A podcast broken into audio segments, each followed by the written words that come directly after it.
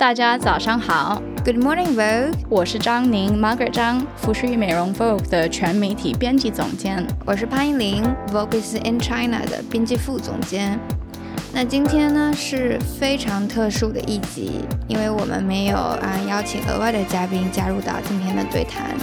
就像上次我们说的那样，今天我们其实会回答一些读者朋友们对我们的问题。那在问答环节前呢，我们还是老规矩，来聊一聊最近的热点新闻。上周，《奥本海默》这个电影终于在国内上映了，Christopher Nolan 导演也来到了中国，分别在。北京、上海都参加了这次电影的首映会。我身边有很多很多朋友们都在讨论这次 Nolan 来华的消息。我自己也是 Nolan 的长期粉丝吧。然后，当然，Cillian Murphy 这位是我最喜欢的演员之一，所以对这部电影真的期待的已久。那么这次 Nolan 亲自来到北京、上海两地为电影做宣传，对于国内很多影迷来说。应该是最振奋的消息了。我知道好莱坞演员工会罢工的事情，其实也为这次国内 Oppenheimer 的电影的宣传带来了一些影响。其他这些主演们没有同 Nolan 一起来到中国嘛？但无论如何，我觉得对电影行业来说也是一个很好的信号。的确，我个人也是 Nolan 很长期的一个粉丝。然后这次我其实很开心能够到线下，我去。参加了上海的线下观影会，就直接真的吗？真的。我今天穿了他他们的 T 恤，今天他穿的他的 merch 吗？Yes，太好了！你不觉得 Cillian Murphy 演的太好了吗？非常好，而且我看完我真的很感动。首先。Nolan 的电影其实一直都是很烧脑，然后但是我觉得这一次，因为这个故事的本身加上 Cillian Murphy 的演绎，我觉得在情感层面上也是很震撼人心，所以我我肯定还会再会去看至少两三次，才能来完全消化掉 这个电影它带来的内容。咱们一起去看吧，因为我觉得 Nolan 拍的特别好的一点就是说，他会对选择用什么镜头啊，怎么样去调颜色等等，就是特别讲究的。嘛，没有任何 mistakes，没有任何 accident。就我作为一位导演，我看他的作品一直都会有很多启发。对，是的，是的。我觉得 Vogue 也可以组织一些 观影会，或者我们现在内部员工先一起去再看一遍。Nolan 独家采访，太好了。好的，你也来吧，期待，请带着我。嗯，然后还有一个事情，我也是非常开心，就是 Mark Jacobs。他决定重启美妆线了。那其实这两年，我发现很多时装大师，比如说 Prada、Dries Van Noten，他们都开始重新做美妆，或者是进入就是香氛的这种领域。而且我觉得这些大师他们做美妆的呃这种产品啊，或者一些系列，给我感觉他们仍然是非常强调要保留他们个人特色的。比如说啊，就是 Van Noten 的它的香氛产品品啊，你去看它的外包装，从视觉啊设计啊，你就很快能想到这位大师他曾经做的那些很漂亮的衣服。还有像 Prada 的美妆，他们在中国其实全球范围它的定位就是思辨美学。那这个其实就跟姆斯燕女士她这个知识分子的定位非常契合。我不知道 Margaret 你怎么看这个事情？我自己会觉得。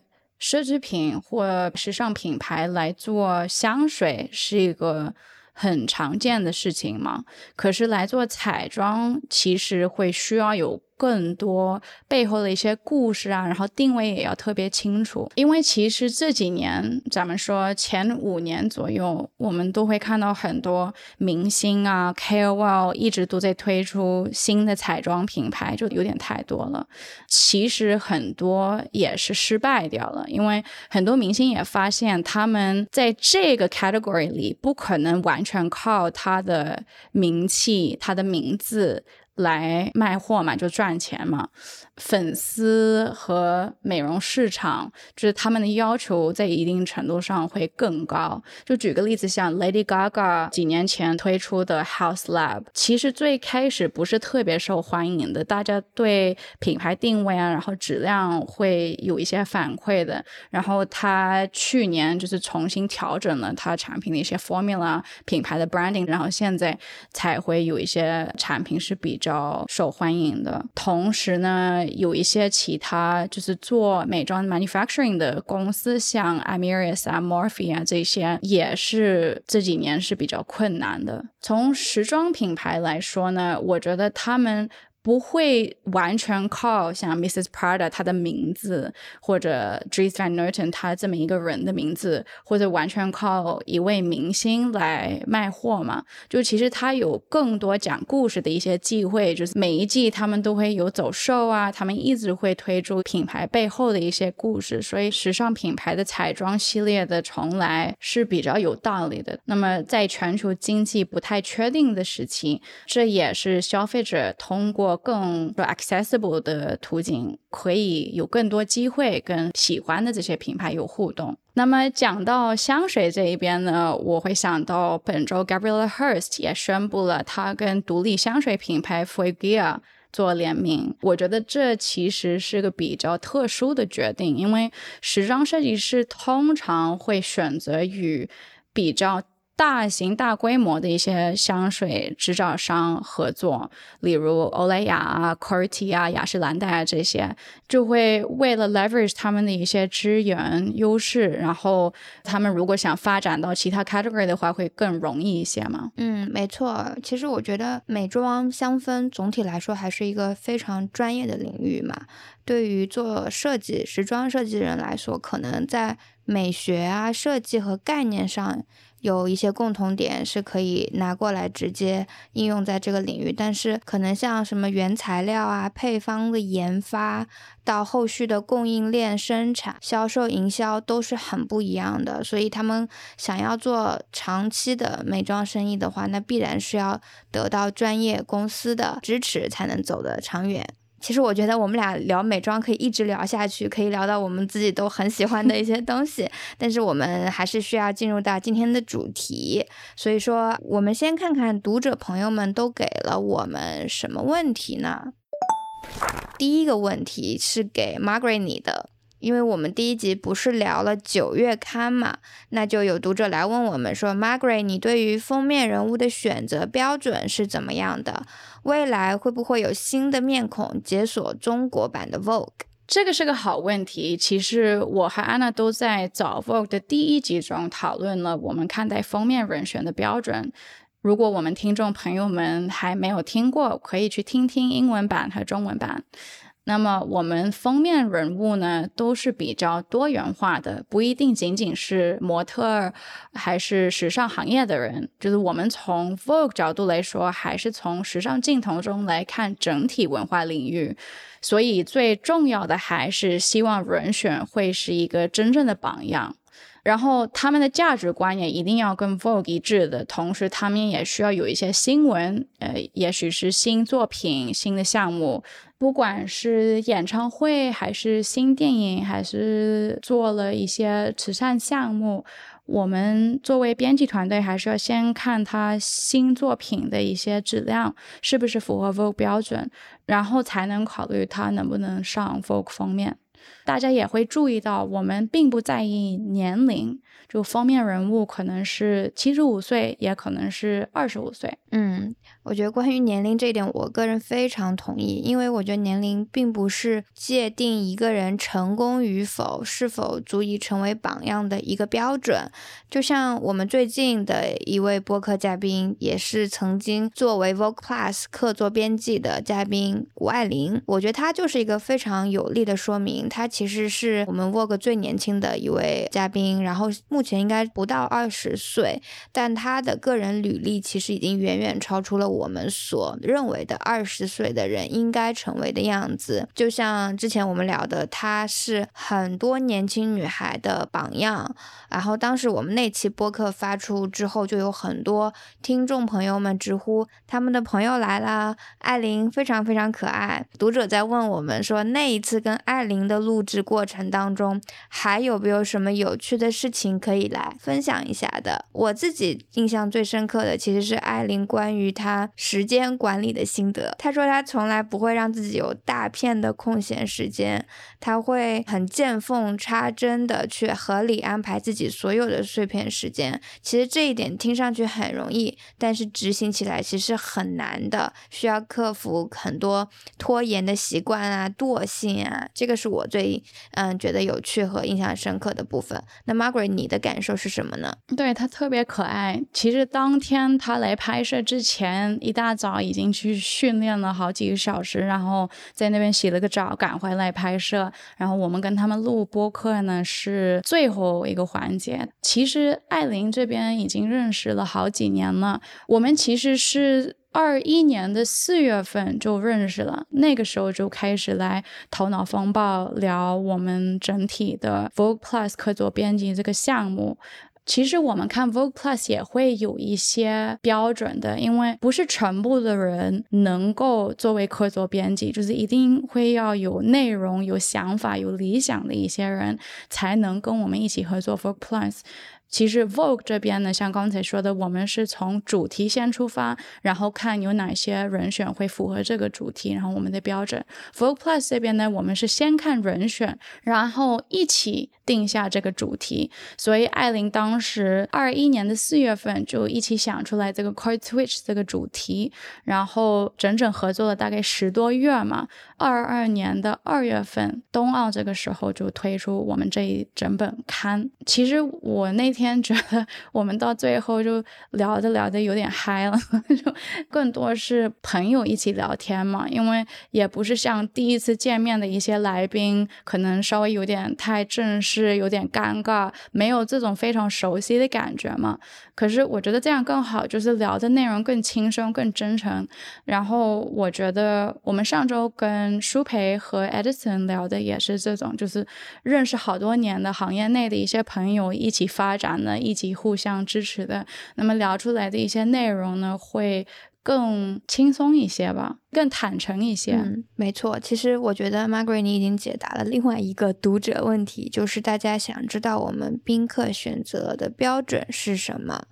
那我觉得我也可以补充一下我的观点，我非常赞同，就是我们还是要有一定的熟悉程度，才能真正聊出很坦诚、很有内容的一个对话。宾客选择的过程当中，我们也会兼顾到嘉宾和当下文化创意热点的一个关联度。就像舒培和 Edison 那一期，他们是做客七夕，因为大家都知道这两位的爱情经历是非常有料的，所以我们就找了他们。然后我们也有像娜然这种当红电影女主角的加入。没错，这档播客其实就是以时尚的视角去观察和探讨当下国内的创意文化。那么文化的概念可以很宽泛的，所以我们希望把那些在自己领域非常有想法和建树的创意人士，嗯，邀请过来，跟我们一起聊聊他们的世界与时尚的关系。是怎样的？可能是超模、艺术家、设计师、音乐人都可以。而我们也欢迎大家留言推荐一下你们希望上早播播客的一些嘉宾，说不定有机会在这里听到他们。我觉得这也可能是为什么我们选择了音频这个媒介来推出和明星、创意人和 CEO 的对话。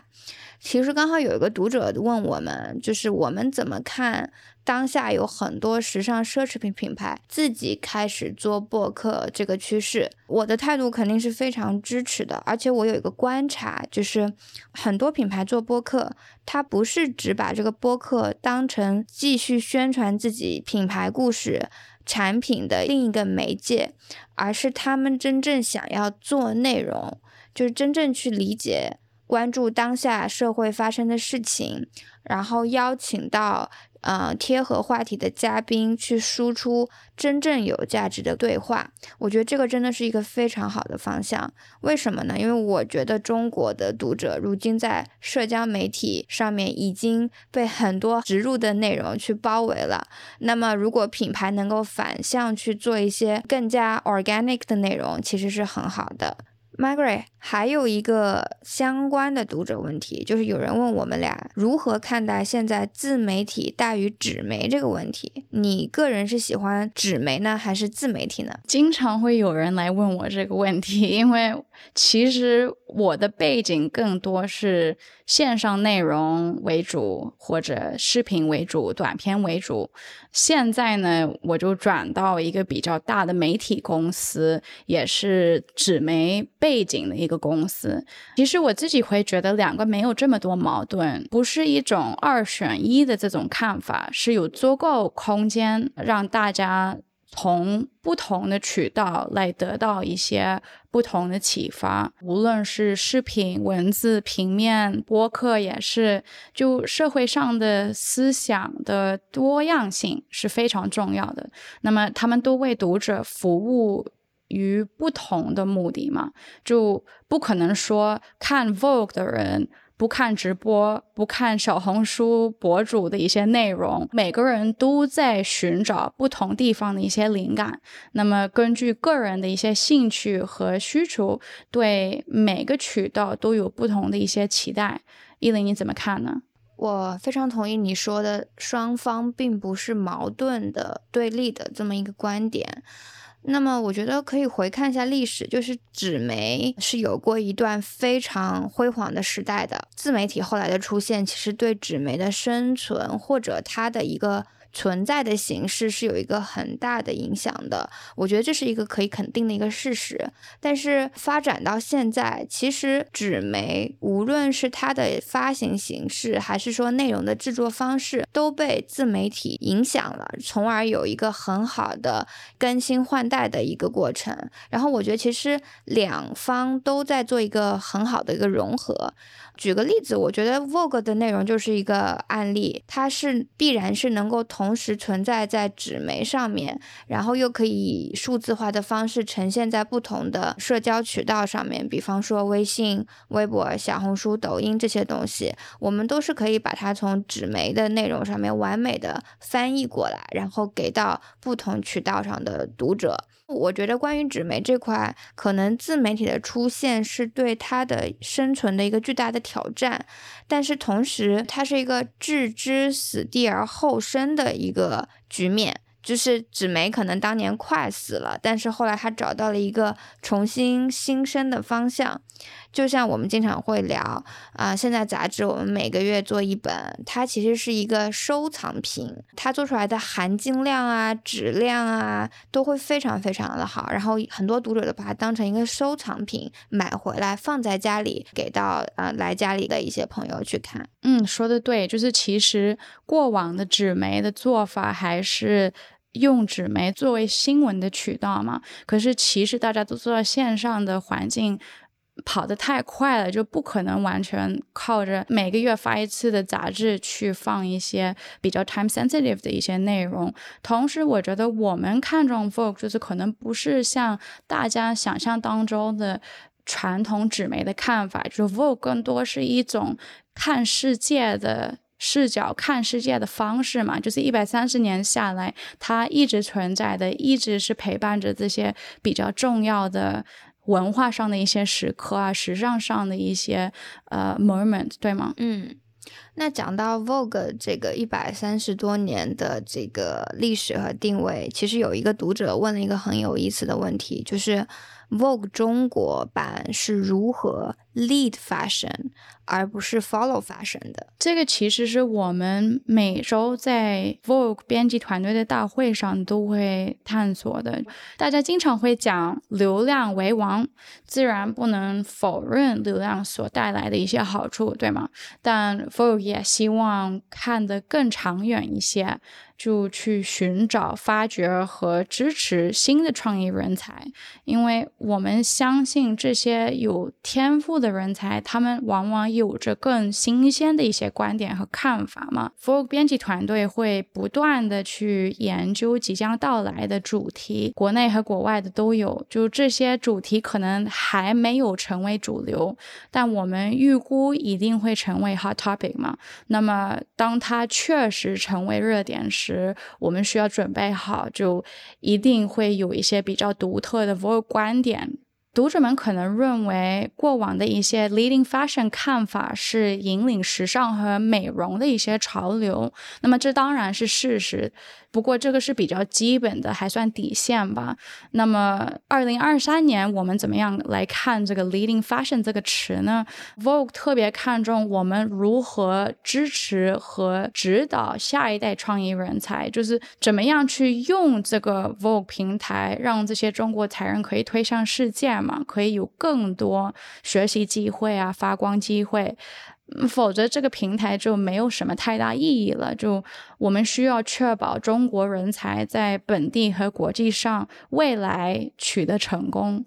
那么说到这个呢，依林有一位读者想问你：你认为时尚的本质是否在社交媒体时代发生了改变？据你的观察，现在的年轻人对时尚有什么不一样的理解？我觉得这两个都是非常大的两个大问题。第一个，时尚的本质是否在当下发生了改变？因为社交媒体数字化。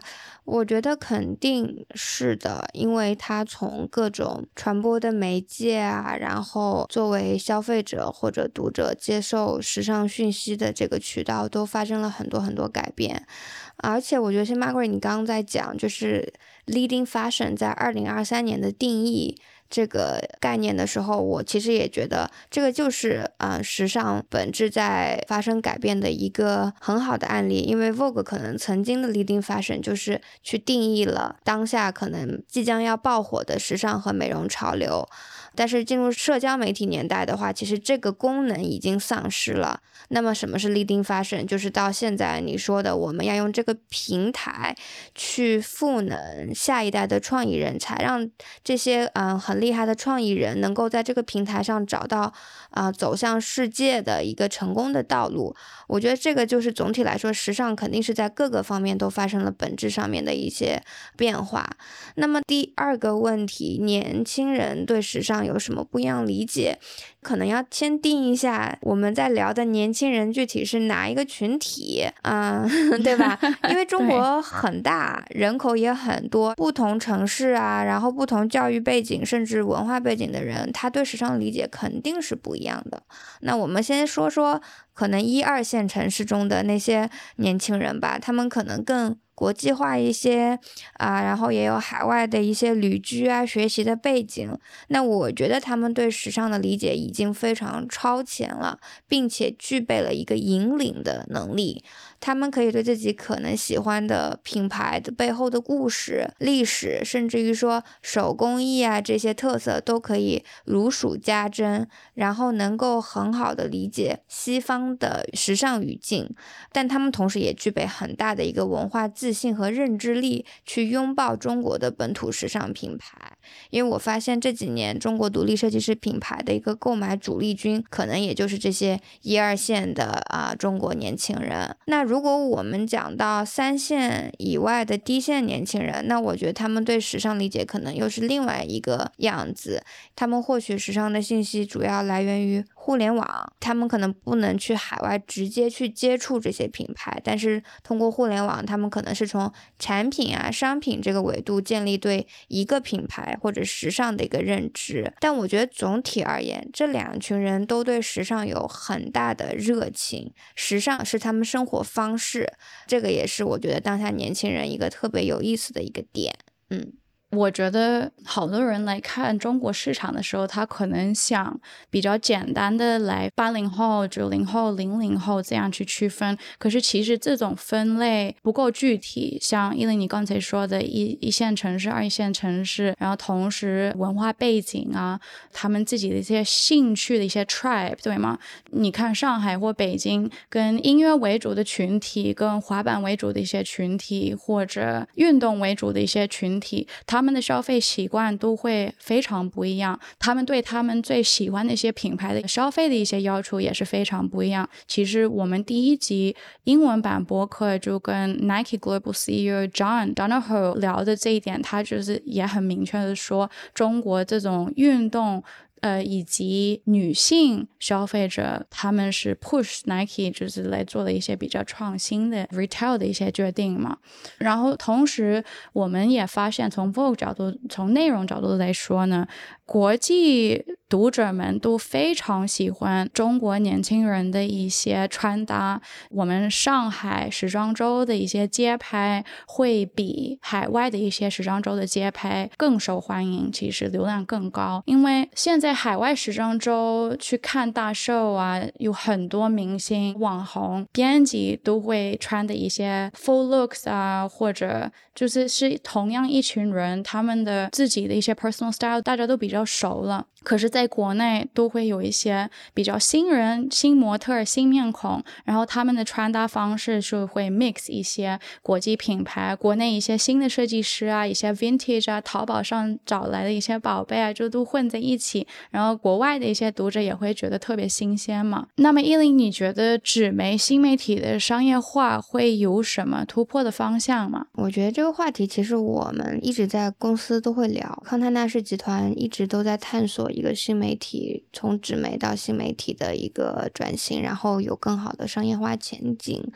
那我觉得，其实如今这个时代，虽然现在是一个流量为主的互联网时代，但是作为传统的媒体集团，我们的突破点啊、立足点，应该是和我们曾经成功的基础是一样的，那就是我们要去做一个优质内容的生产这一点。所以我觉得，未来无论是面对流量的侵袭，还是关于数字直播带货的这么一个趋势的走红，我觉得我们的立足点仍然是把内容做好做精。再在这个基础上面去发展一些更多商业化的可能性。其实我们在录制下一集 AI 的时候，我突然也有一个想法，就是人工智能会不会对我们传统媒体或者新媒体的商业模式带来更大的突破呢？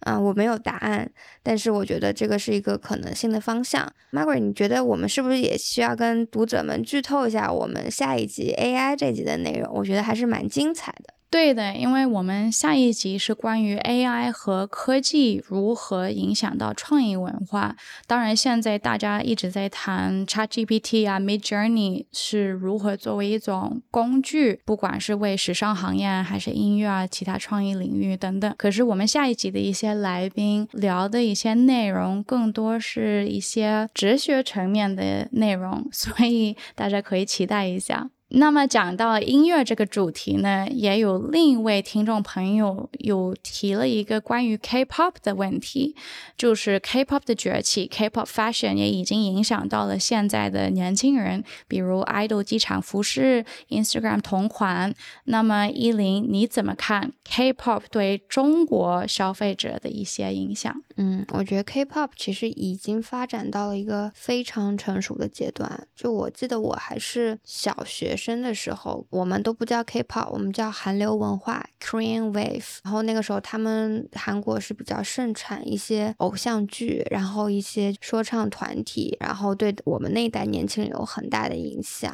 呃，算是在九零后当中的一个时尚文化的一个启蒙吧。但是到现在，就是快进到二零二三年或者二零二零年之后吧，我觉得 K-pop 对中国年轻人来讲，其实已经成为了一个。个非常重要的娱乐生活方式，然后有巨多巨多的粉丝，很疯狂的去粉一些明星，然后他们的粉圈文化也是很成熟，甚至对我来说是有一点夸张的。其实我觉得这个粉丝群特别有战略性。嗯，同意，他们真的是特别有战略性。刚刚 Margaret 你讲到机场私服这个事情，我觉得就是粉丝自己创造出来的这样一个文化，他们可能会去机场去拍他们 idol 当天的一个呃穿搭，然后就很快去识别出，比方说他的帽子啊、墨镜啊、衣服分别是来自于哪个品牌，然后他们就会做图在啊微博啊或者什么站内啊去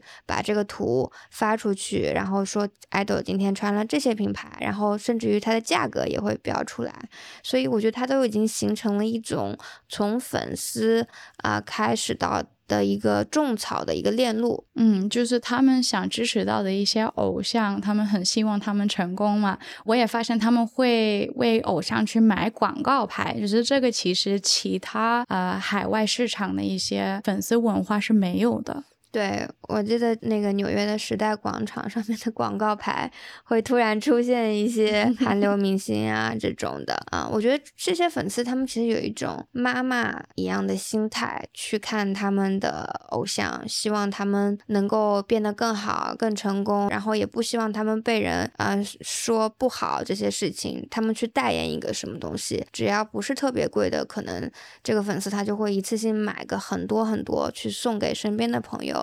也是作为一个支持 idol 的这种商业的一种方式。其实我回想到高中的时候，比较喜欢的一些女团，像 Twenty One 啊，什么 Girls Generation 啊，这些最早比较成功的一些。然后记得那个时候，像 BoA 跟 Forever Twenty One 有一些联名，当时都不知道这种艺人可以跟这么大的一个 chain 一起做联名的。可是从零几年那个时候到现在，这个发展就是太厉害了嘛！就是现在 K drama、K-pop 音乐方面，也不仅仅是影响亚洲这一片，就是还是影响全球的一些文化，有点像我们抖音平台到海外这个 TikTok，影响到新一代的整个消费习惯呢，这个 content consumption 这种习惯呢，就挺厉害的。K-pop 我觉得也是有这种影响。呃，除了 Taylor Swift 以外，或者呃南美的一些音乐人，我我觉得。他们的影响力还是最大的，嗯，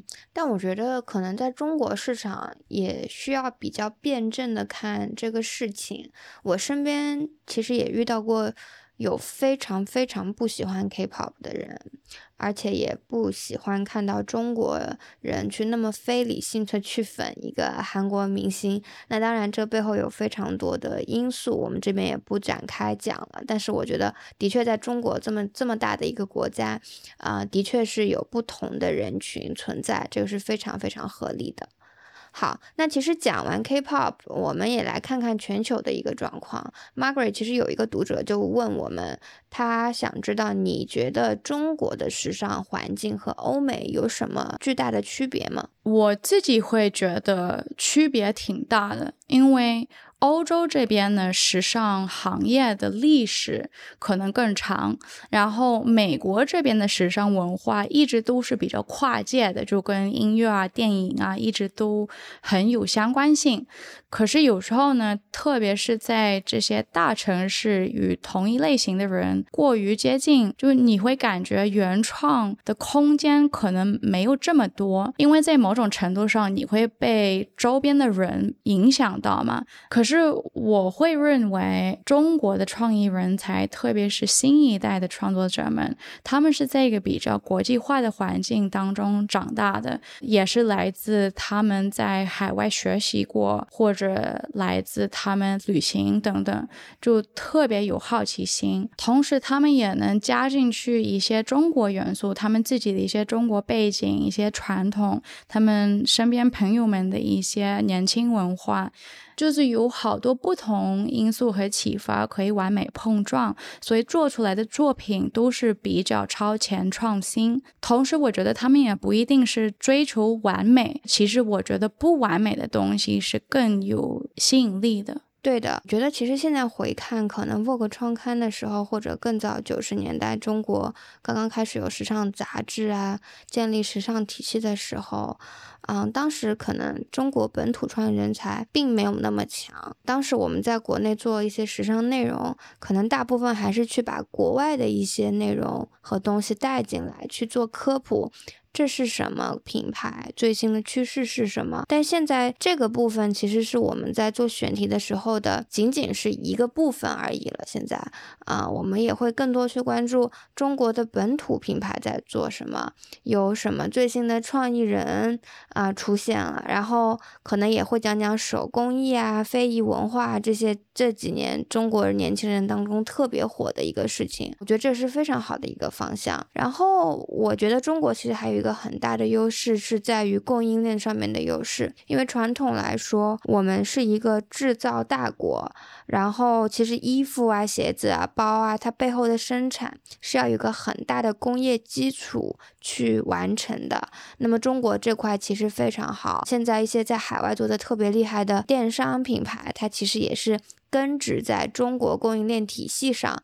才能走得这么快，这也是为什么我们今年是第一次做我们 Vogue China Fashion Fund 吧，因为我们觉得中国背景的设计师也不一定是一种风格。现在海外的买手店对中国设计师不同背景的一些中国设计师也特别感兴趣，觉得有很多选择。对我记得我们在录 AI 那集的时候，跟曲优老师聊天，他说他在巴黎的时候穿中国设计师衣服，很多人就会问他。这是谁的品牌？他们特别想买。那我觉得这个变化其实就特别特别好。然后呢，其实今天我们时间也差不多了。那我觉得我们就回答一下这位读者的啊提问，就是他想让我们透露一下未来计划上面还会有哪些新的呃主题会在播客上去播出。Margaret，你想你来剧透一下吗？刚才其实我们已经提到，下一集就是关于 AI 和科技如何影响到创意文化这边。然后大家也知道，马上就到时装周了，九月中旬就开始纽约、米兰、伦敦、巴黎，然后到最后也是上海。所以时装周大家也可以期待一下我们的一些独家采访和内容。好，那么读者朋友们，我们今天这一期问答播客录制就到这里结束了。嗯，我们也非常欢迎更多的朋友能够在各个播客平台上去 follow 我们的播客，啊，第一时间去收听我们未来所要发布的内容。同时呢，如果你们对我和 Margaret 还有更多的问题想要问的话，也欢迎在微信平台上面给我们留言，或者是加入到我们的播客群，跟大家进一步互动。那我们就下期见吧，下次见呢，大家。